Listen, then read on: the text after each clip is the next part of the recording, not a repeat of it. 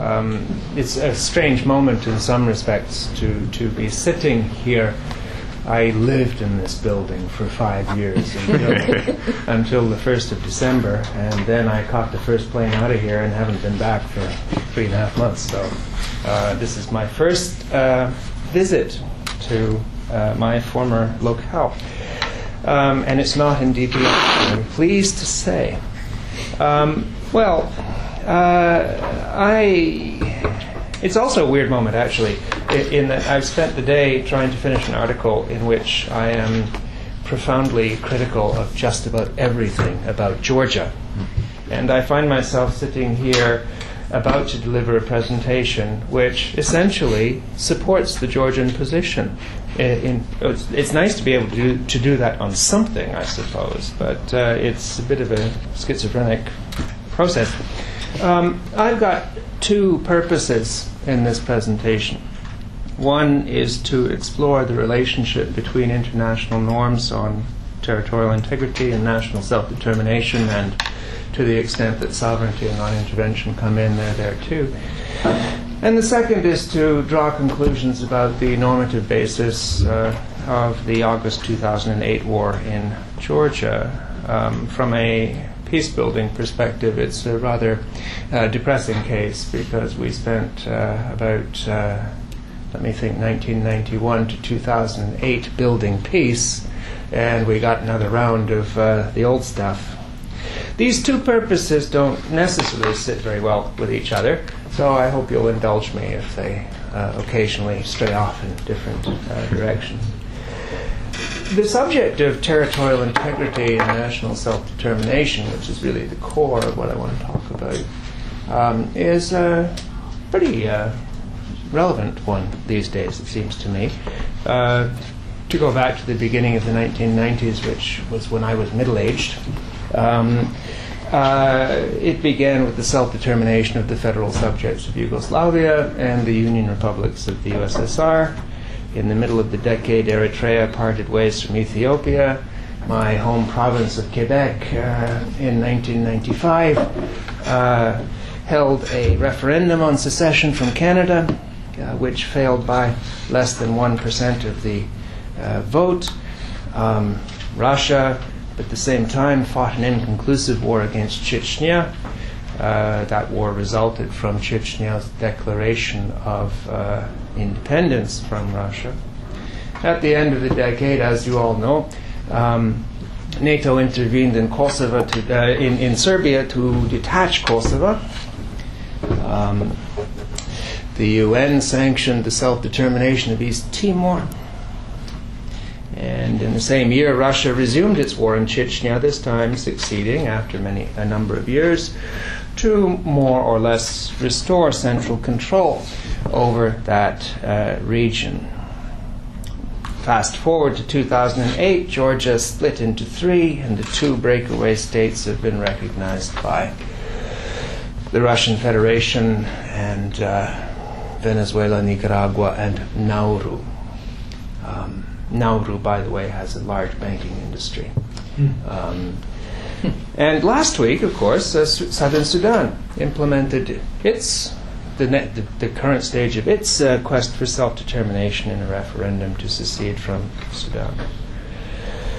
Uh, that's not the only state let awaiting statehood in Africa. If you take a look at Somalia, for example, where two entities, Somaliland and Puntland, exercise most of the attributes of effective sovereignty, um, but without international recognition. Now, it's, it's, the topic is not only interesting uh, to me in a sort of current eventsy way, uh, it, it's also active in academic discourse, particularly, I gather, among lawyers. Um, which, uh, particularly in respect of the principle of uh, the notion of remedial uh, secession, that is to say, the weakening of the principle of territorial integrity on uh, humanitarian uh, grounds. So, uh, all by way of saying that this is not an obscure topic, it's a central topic to international relations. Now, I've had a latent interest in these subjects for some time, not least because I come from Quebec and I've spent 20 years studying civil conflict and peace building in the former Soviet Union.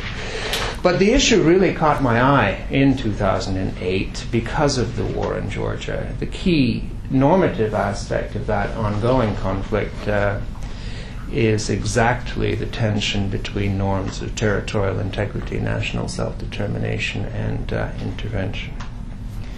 Now, you might ask in a forum such as this, why talk about this in a seminar on transitional justice? Leaving aside the obvious point that most of the really challenging civil conflicts of the last 20 years have involved efforts to secede by minority groups uh, within fragmented states, the fundamental normative claim underlying most of these conflicts is exactly about justice. It's a claim uh, rooted in a widely recognized right of national self determination. Now, having mentioned lawyers, I like lawyers, by the way, um, but I am not a lawyer. Um, and this is fundamentally a presentation about norms in international relations. These in, in, in, international normative theory, these are generally of two kinds, they overlap. Uh, norms designed to foster stability and order in the system, such as, by and large, the principle of territorial integrity and non intervention, and norms that concern principles of justice, such as national self determination. As for what norms are, Krasner put it uh, that they were standards of behavior defined in rights or and obliga- in terms of rights and obligations.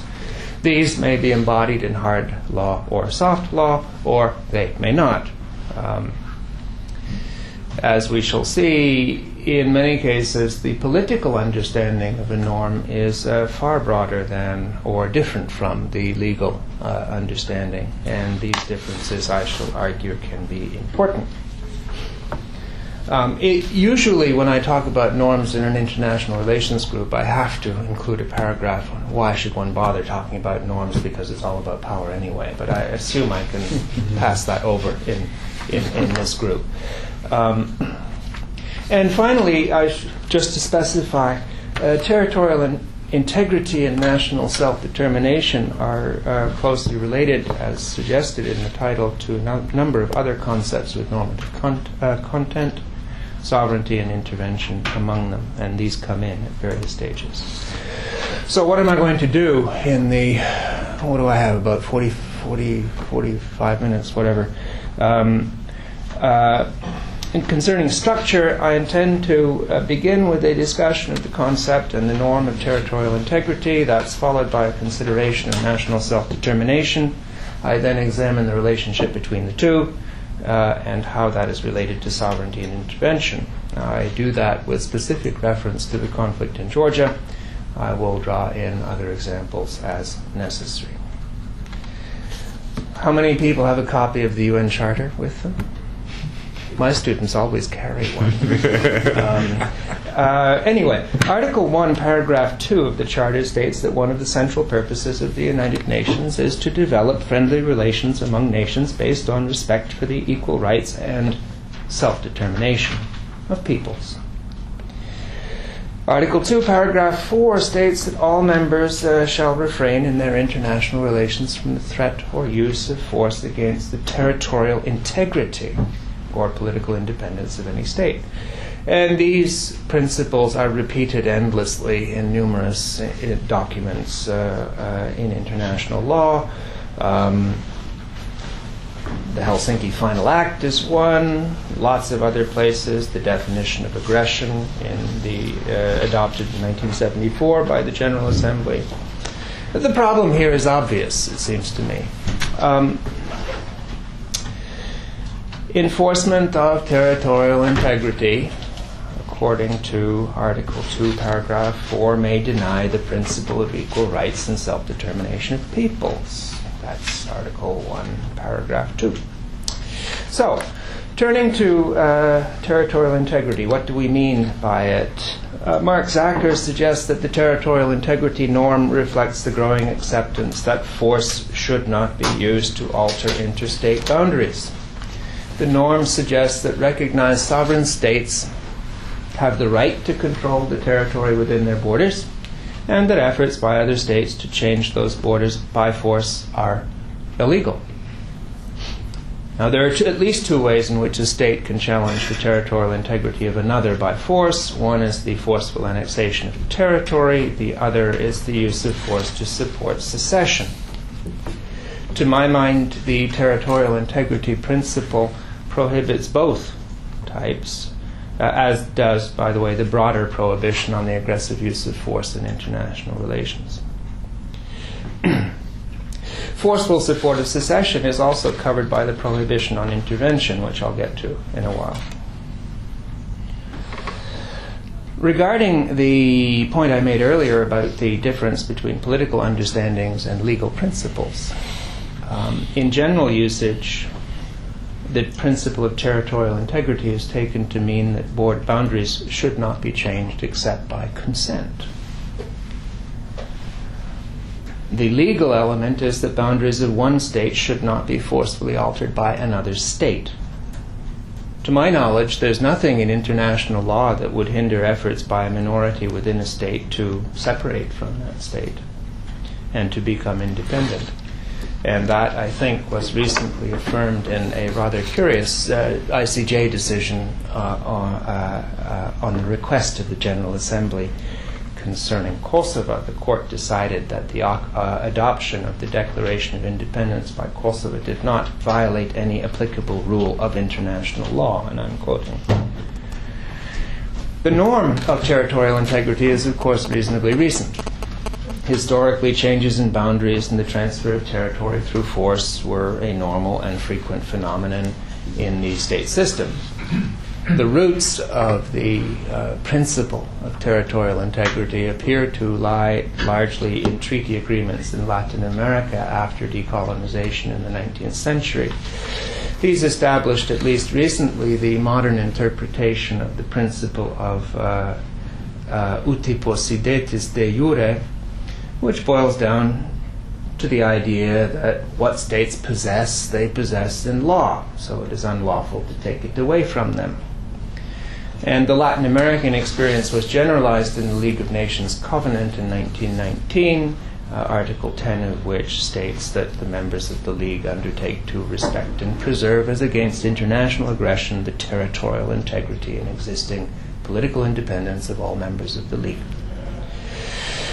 This notion was also reflected in later post colonial arrangements, the founding of the OAU, for example, and uh, more pertinent to my uh, case, uh, the founding document of the Commonwealth of Independent States in the former Soviet Union, dating from 1991. Apologies for quoting here. The CIS Charter declares for the achievement of the Commonwealth's objectives, the member states shall proceeding from universally recognized norms of international law and the Helsinki Final Act, organize their relationships in accordance with the following interconnected principles of equal value. One of which is inviolability of state borders, recognition of existing borders, rejection of unlawful territorial uh, acquisitions. And another is the territorial integrity of states and rejection of any actions aimed at dismembering another state's territory. This last bit, uh, the rejection of actions aimed at dismembering another state, is of course relevant to Russia's actions in Georgia. Uh, the invasion of 2008 specifically contradicts the commitment of the Russian Federation in the CIS Charter. Uh, for those of you who are aficionados, I would recall for you that Georgia, at the time the war began on the 7th of August, was a member of the CIS. It uh, uh, ceased to be a member of the CIS on the 12th of August. The link uh, to the stabilization of frontiers upon independence uh, is clear in the ICJ's ruling in uh, a case involving Burkina Faso and Mali in 1986, where the court uh, asserted that uti possidetis is a general principle which is logically connected with the phenomenon of obtaining independence wherever it occurs.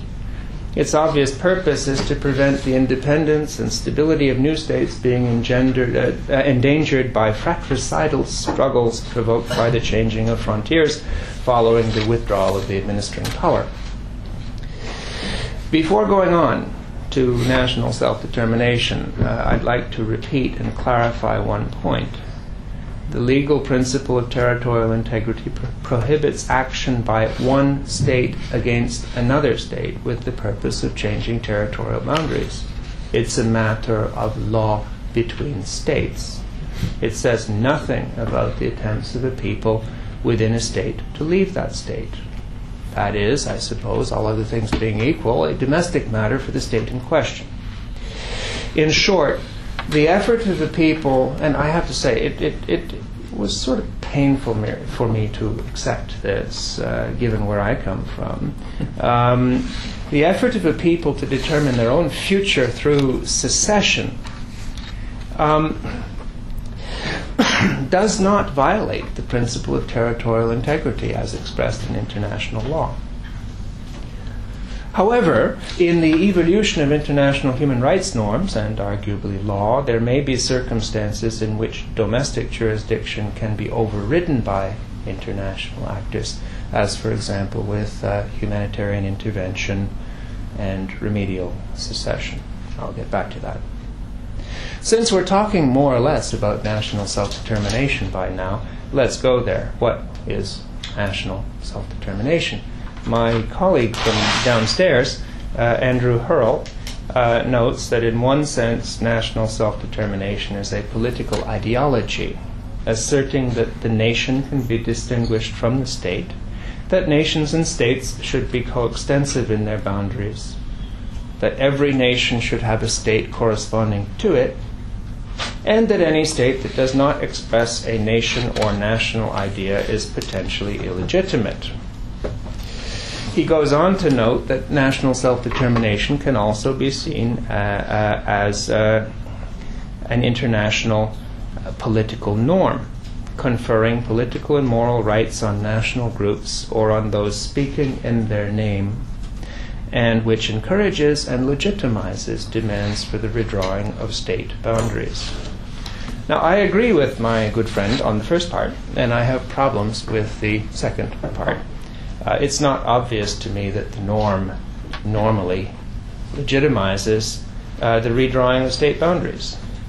The prevailing legal position, recalling again the tension between political understandings and legal ones, the prevailing legal position appears to be the opposite in this context, the redrawing of state boundaries is a last resort when other less extreme identity uh, uh, remedies have been denied. I'll get back to that one too in a minute.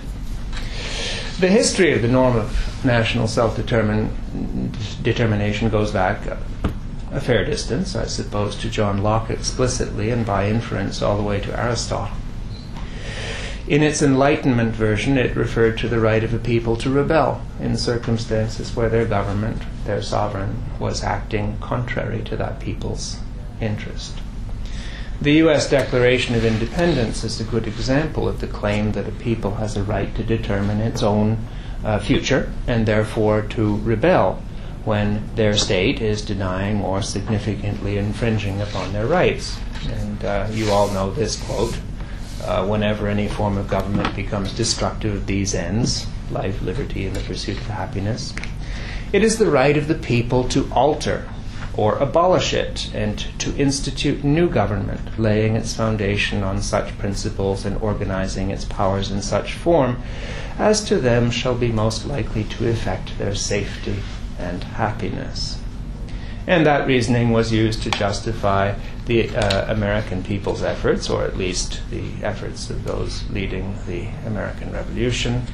Truth in advertising. I note that my ancestors were United Empire loyalists. um, so, anyway, it was used to justify the American people's efforts to dissolve the political bonds connecting them with the larger state of which they had been a part. Now, in its early form, the right to national self determination didn't have anything in particular to do with ethnicity.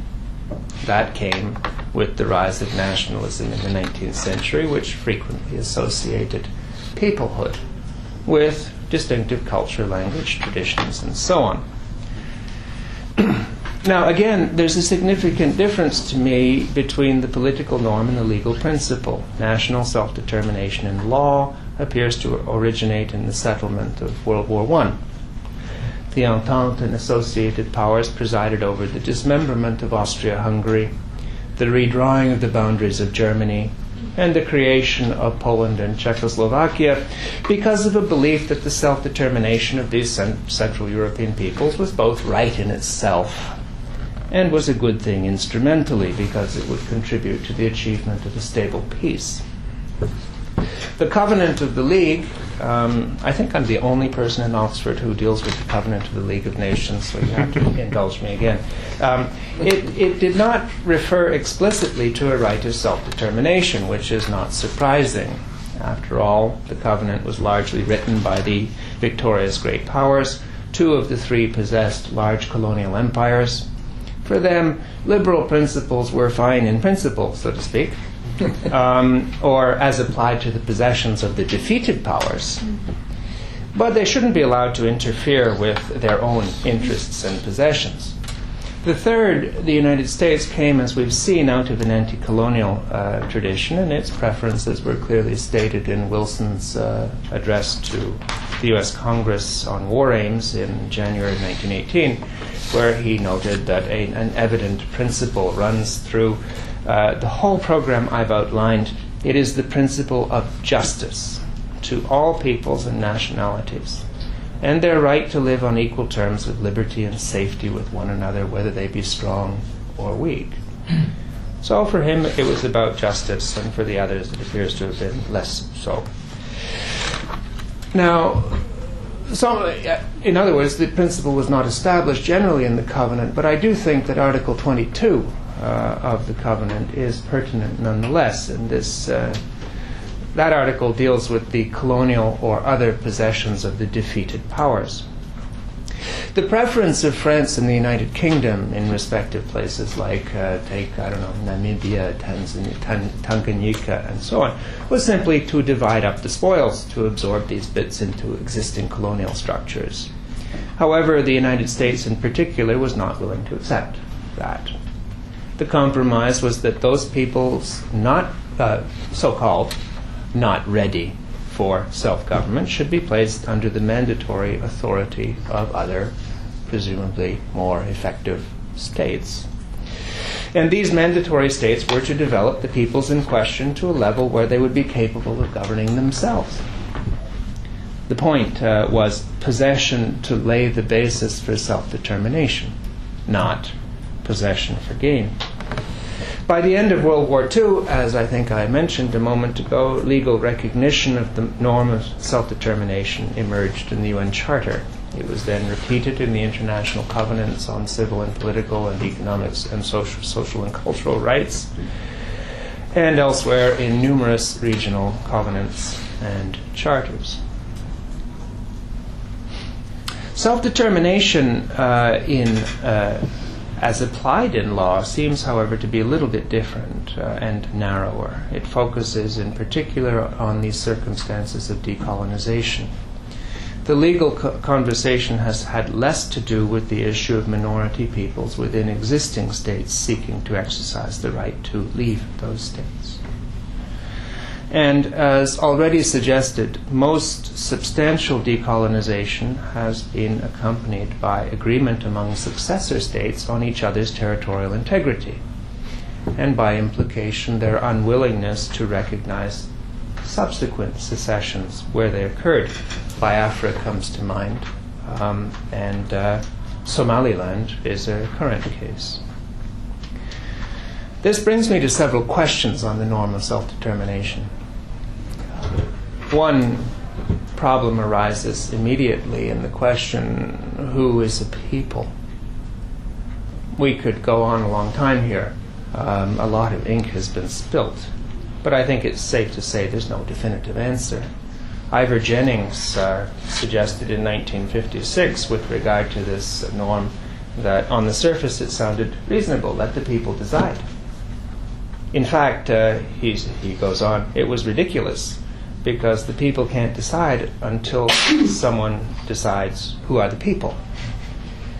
That's related to a second point uh, the connection between a people and the territory it claims.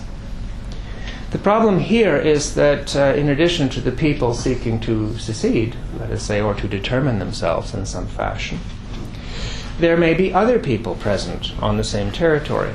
In fact, they might be members of the majority nationality of the state that the minority was attempting to get out of.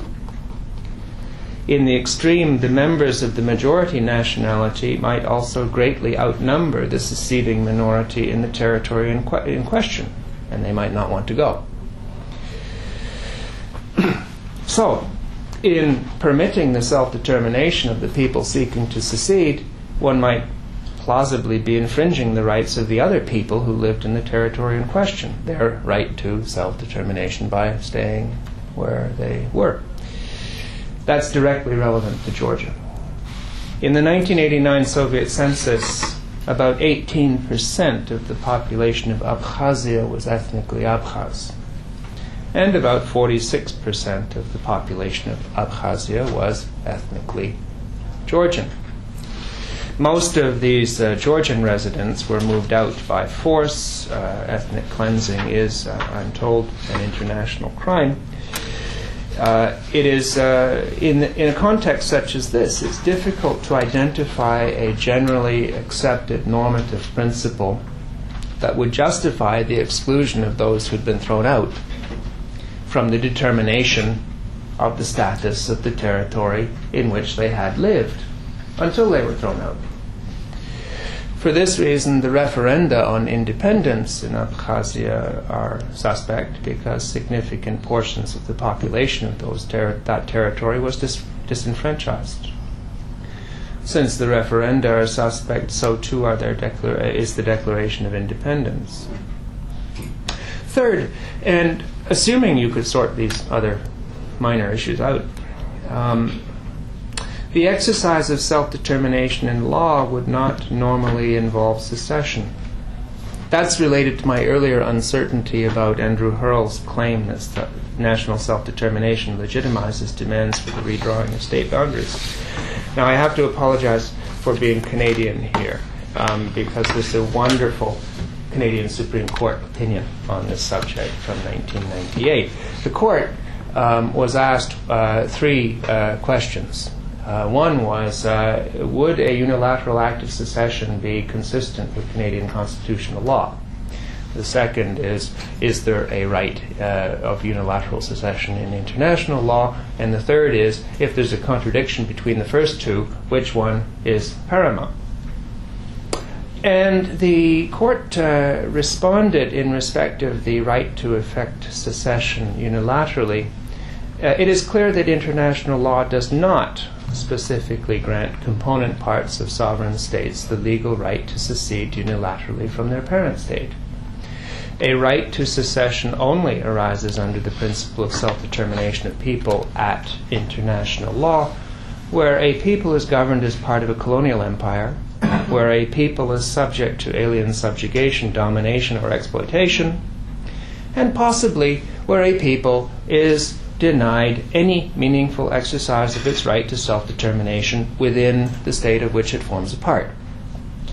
In other circumstances, people are expected to achieve self determination within the framework of their existing state a state whose government represents the whole of the people or peoples resident within its territory on a basis of equality and without discrimination, and respects the principles of self determination in its internal arrangements, is entitled to maintain its territorial integrity under international law and to have that territorial integrity recognized by other states.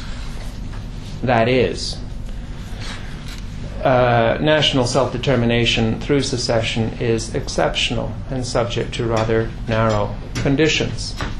Secession would be remedial. A people might have the right to independent statehood as a consequence, I'm quoting again, of uh, human rights and other abuses they'd suffered within the confines of their original state.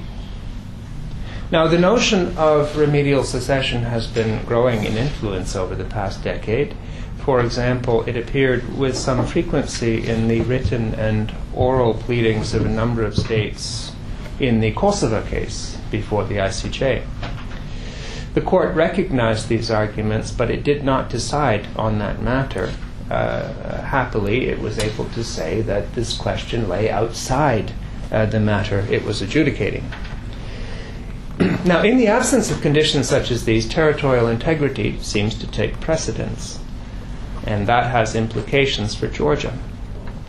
In order to establish fully its argument on territorial integrity, Georgia would have to show that the peoples in secessionist regions were not subject to alien subjugation and had not been denied any meaningful exercise of their right to self determination within the state of which they formed part.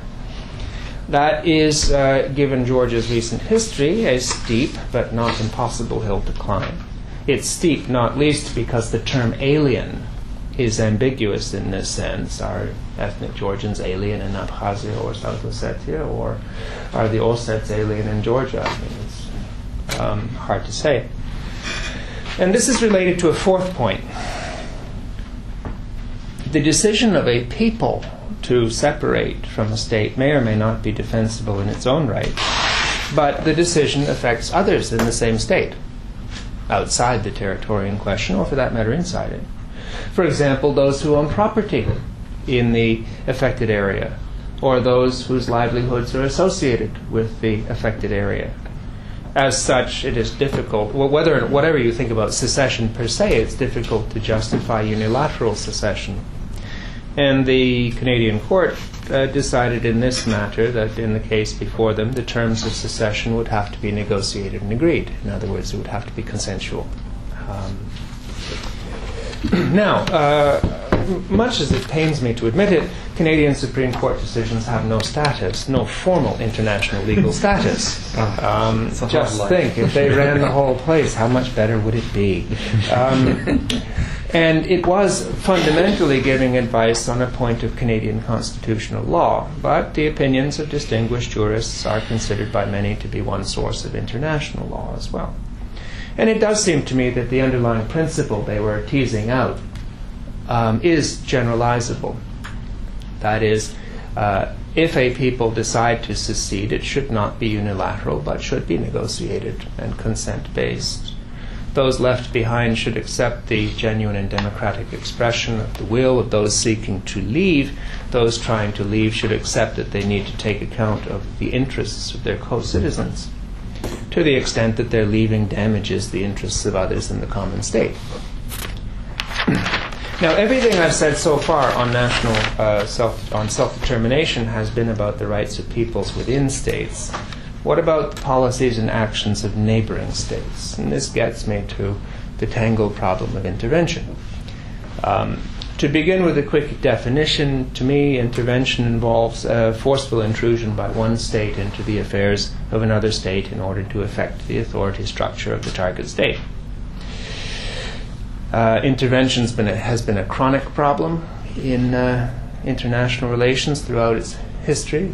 Uh, I think I've spent about 20, 15 years of my career looking at intervention specifically. Uh, it was a particularly troubling issue during the period of Reformation in Europe.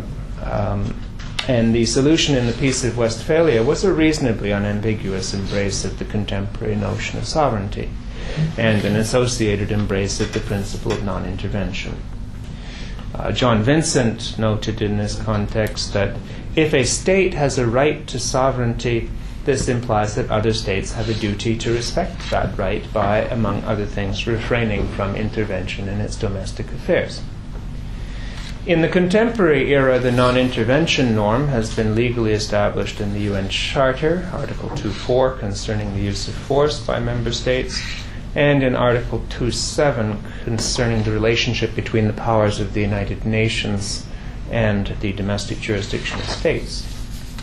The General Assembly considered the matter of intervention further and issued a declaration of intervention in 1965.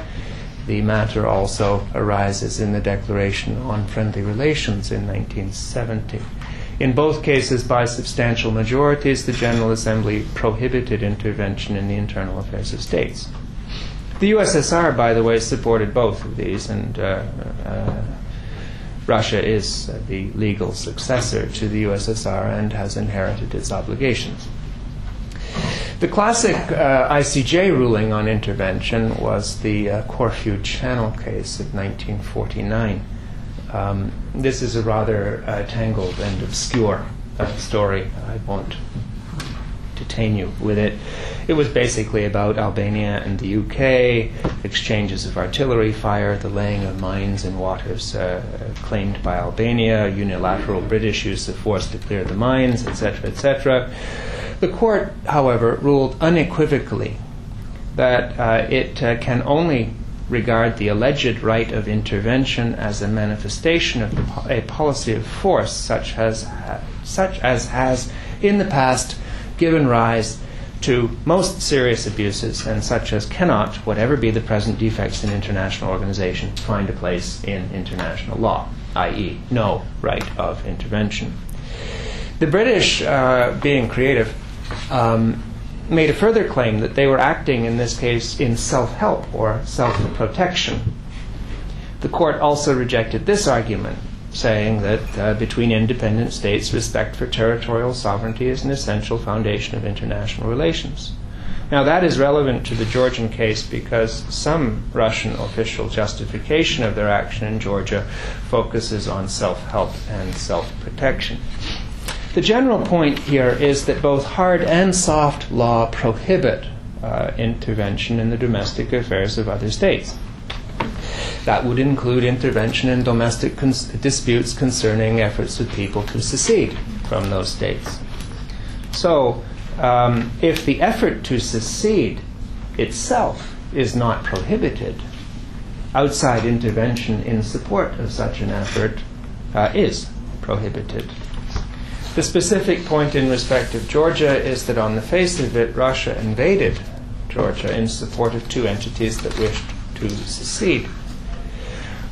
Leaving aside whether the Abkhaz and Osset de facto authorities were acting within their rights, the Russian action was plainly illegal.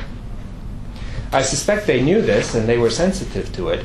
They consequently emphasized the exceptions to the general national self determination rules because that in turn might have created an exception to the territorial integrity uh, rule.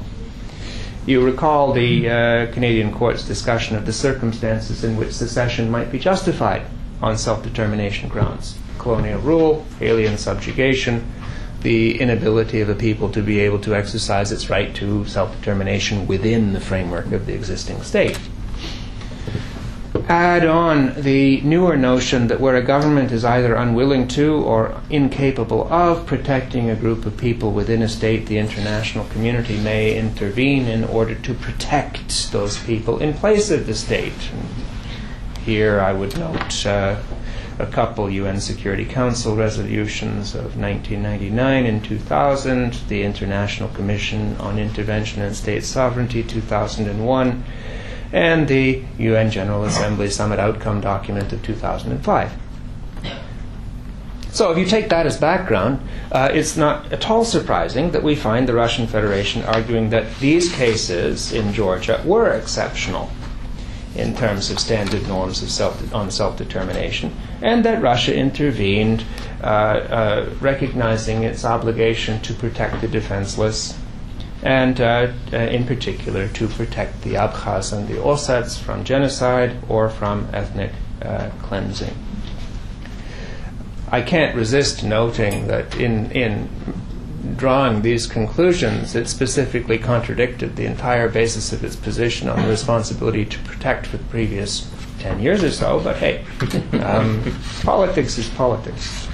Um, it's also a bit ironic because the same argument made by Russia would hold with uh, greater force if Georgia chose to intervene in Chechnya. Uh, the case of genocide would be far, made far more easily there than it would be made in Georgia. Death and casualty figures for Chechnya are not available. In the case of Ossets killed in the Georgian attack on South Ossetia in 2008, the total was 162 civilians. Um, by the way, 228 Georgian civilians were killed by Russian and associated forces. So this doesn't really smack of what? Genocide. Thank you. yes. Um, in respect of uh, ethnic cleansing, moreover, on balance, it is Georgians and not Abkhaz or Ossets who have been victimized. But it's not exclusively so. And, by the way, in respect of the removal of Georgians from secessionist territories, it has largely been the Russians or forces associated with the Russians who removed them.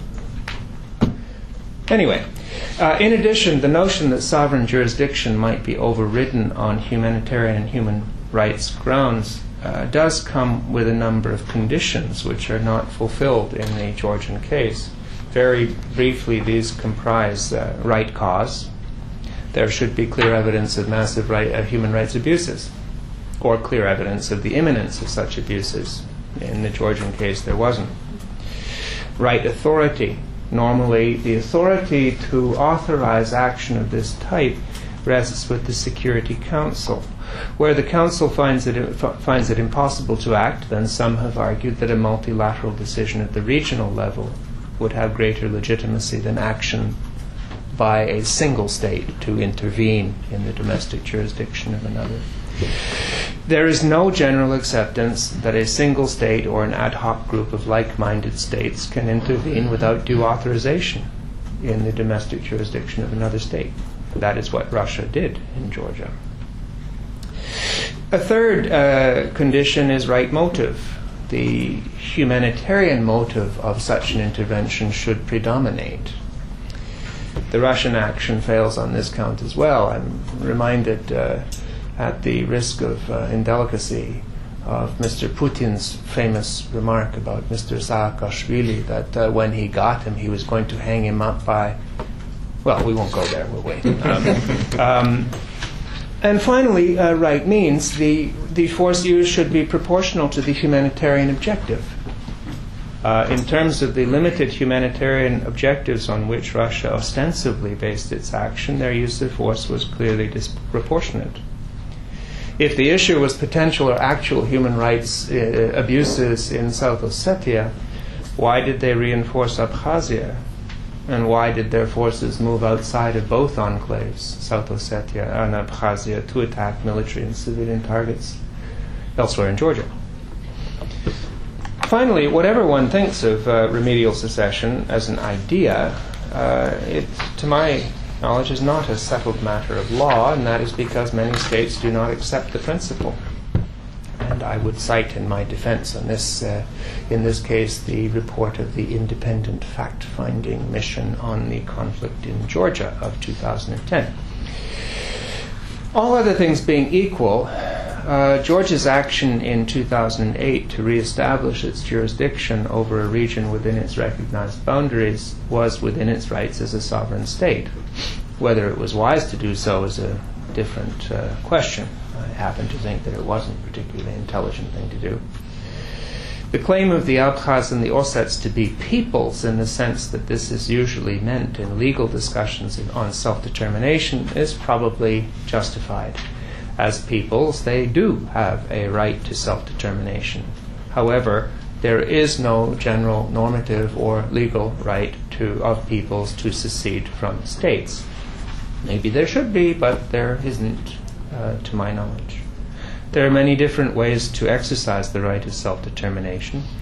Secession is only one and is generally considered to be a matter of last resort, where stringent conditions are not met the norm of territorial integrity takes precedence.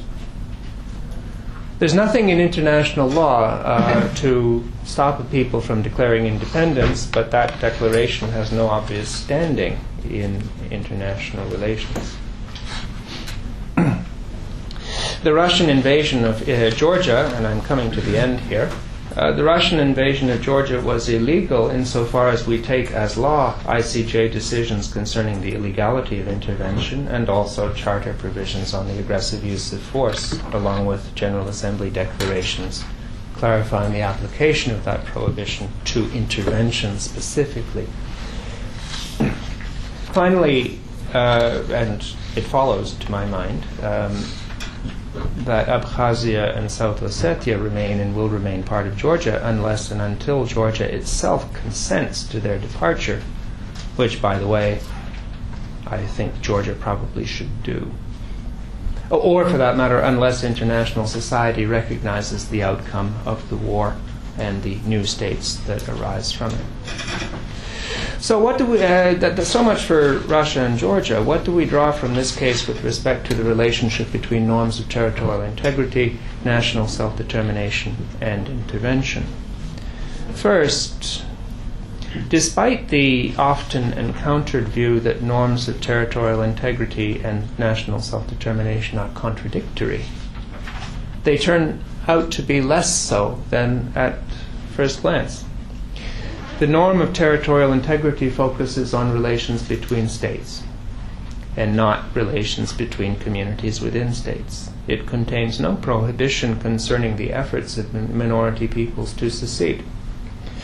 The right of national self determination, meanwhile, contains no corresponding uh, duty on the part of states to permit secession, since national self determination can be effected in many ways short of statehood. Second, individual states have no right to intervene in the domestic jurisdiction of other states to support secession on the basis of a right of self determination. It is true that the general prohibition on interve- uh, of intervention is weakening in the context of humanitarian concerns and the responsibility to protect, and perhaps one day we might arrive at general acceptance of the principle of remedial secession achieved by international action, a la uh, Kosovo. But we're far away from that point now. And anyway, uh, this evolution has no effect on the rights of single states to interfere unilaterally in the domestic affairs of their neighbors.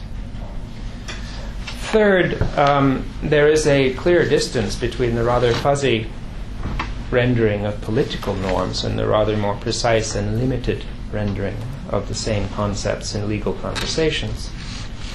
And fourth, uh, and finally, the Russian action in Georgia, uh, like that of the US led coalition in Iraq and arguably the NATO action regarding Kosovo, all suggest just how soft these normative constraints are.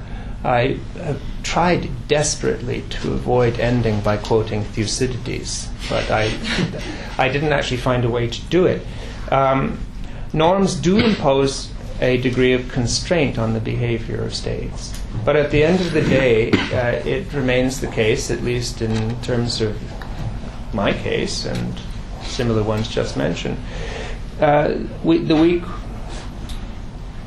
accept what they must, and the powerful do what they will and then the powerful go shopping for justifications. Thank you. Thanks very much, Neil.